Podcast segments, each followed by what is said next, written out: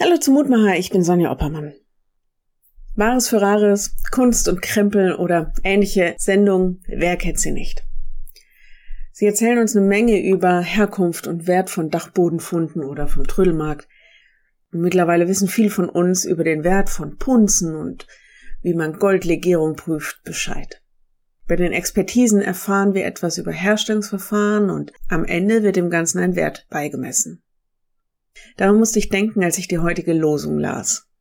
Die Worte des Herrn sind lauter wie Silber, im Tiegel geschmolzen, geläutert 7-mal. Psalm 12, Vers 7.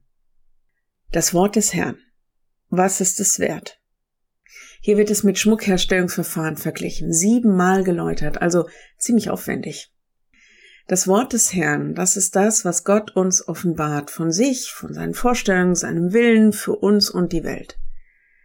Mit Wort ist biblisch vieles gemeint. Die 10 Worte, die wir auch Gebote nennen, die Schriften, die Gottes Willen zu den Menschen bringen. Im Neuen Testament wird sogar Jesus als Wort Gottes bezeichnet und damit als derjenige, in und durch den Gott sich offenbart und auch verständlich macht. Gott ist keiner, der seine Geschöpfe einfach so in die Welt setzt und sie dann zusehen müssen, wie sie klarkommen. Gott ist einer, der mitgeht, ihnen Richtung gibt und Hilfe und Halt und ihnen seine Liebe offenbart und seinen Schutz. Und eine Weise ist eben, dass er zu ihnen redet. Und das macht dieses Wort so kostbar.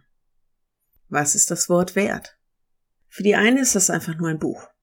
Für die anderen kostbarer und wertvoller als Silber und Gold. Ich lade dich ein, auch mit mir zu beten.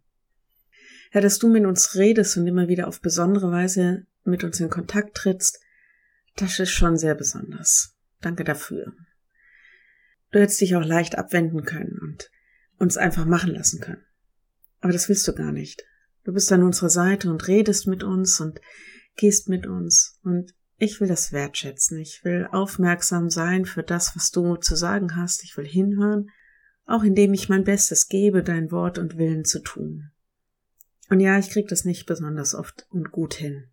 Aber ich danke dir, dass du mich deshalb nicht fallen lässt, sondern dass du mir dein Wort immer wieder neu zur Verfügung stellst.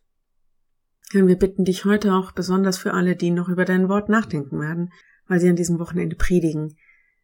Bitten dich, dass du ihre Zeit segnest, dass du zu ihnen sprichst, dass sie das morgen und an anderen Tagen uns in guter Weise weitergeben können. So segne sie und segne auch unsere Zeit dadurch, dass du bei uns bist. Amen. Morgen ein neuer Mutmacher, bis dahin. Bleib behütet. Tschüss.